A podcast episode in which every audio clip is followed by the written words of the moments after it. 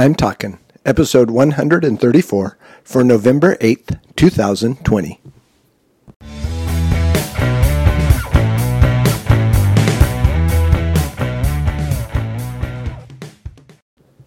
This is Joel from the I'm Talking Microcast, where I share my thoughts on a topic that has piqued my interest this past week.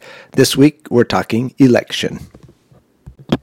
Talking about the word election is probably a scary thing to do this week, although I would think that this word has been on everybody's mind in the United States and not just mine over the past few days. And so I think it's worth tackling, and we'll see how it turns out at the end. My opinion is one of the most important things we get to do as Americans is to vote. We get to be involved in an election process. And sometimes it's scary, sometimes it's unnerving, sometimes it feels a little shaky. Um, all those things can be involved, but we get to read, we get to be involved, we get to learn as much information as we can to make our best decisions, and then we get to exercise that right by actually going to vote. And I hope all who listen to my microcast and are in the United States were able to exercise that vote this week as well. As you may have figured out by now, who you voted for is a personal issue, and I'm not here to tell you you were right or wrong or whatever the case may be, but I hope you voted as I said previously, and and regardless of who you voted for, and now that we seem to have a winner in our hands with Joe Biden, the question is what is next? What do we do? How do we react as as people in the United States and how do we react as Christians and, and what is our responsibility? And I think for us, especially as Christians, our, our next responsibility and always our responsibility is to pray for our leadership. No matter if you agree with their politics or disagree with their politics, God is still in control. He puts people in leadership positions that He wants there, whether they're good or bad, that He has a plan that we don't always see. And our job is to pray for the leadership, to make sure we follow the laws of our country, to make sure we are doing the right things by our leadership, even in disagreement, and that we are doing the right things by God's word and opposition if it's necessary. So our activities, our actions as as people in the world should not change. They should be the same, especially as Christians when it comes to leadership of our country. In addition, we all have neighbors, friends, coworkers, acquaintances who may be on opposite sides of ideas and political ideas of us. And we also have that that we have to manage properly. We have to approach with love. We have to make sure we're standing on the truth of God's word. And we have to make sure we're maintaining relationships because we don't reach anybody for Jesus Christ if we do not have relationships. If we are not able to relate to people, regardless of our differences of opinions and backgrounds, then we are not able to reach people for God.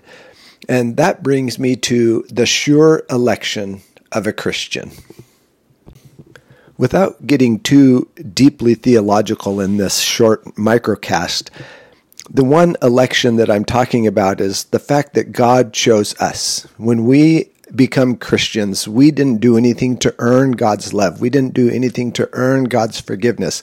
We didn't do anything to earn our place in heaven for eternity. God chose us, and that election is sure and unchanging. We don't have to worry about it every four years or every four minutes or every four months. Our actions don't change that God chose us, but our actions should represent that God chose us. And so, how do we react knowing that God chose us? And that reaction is much the same as knowing that God's in control of the world. We should demonstrate God's love to other people. We should be ever grateful that we get to spend eternity with Jesus in heaven. We should be ever thankful that we do not have to experience separation from a perfect God. And how we do that and how we approach that should change our lives forever. It should change how we live every day. It should change our demeanor every day. It should change our outlook on life every day.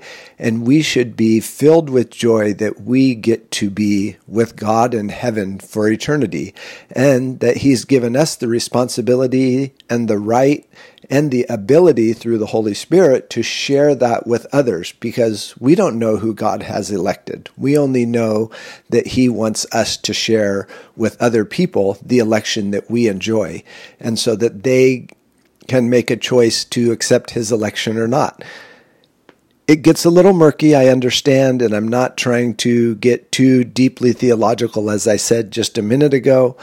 But our challenge still is to remain in the elected, which happens because God chose us, to remain in God's love and to share that with the world He has placed us in, to remain in relationship with coworkers, friends, neighbors, acquaintances, so that we can share the joy of being elected by God with others in our lives. As Christians, we may not like what happens in any given election in the United States or the leadership in any other country that we may live in. But that doesn't change the basis of who we are and why we are because of God's choosing us. Until next week, this is Joel from the I'm Talking Microcast.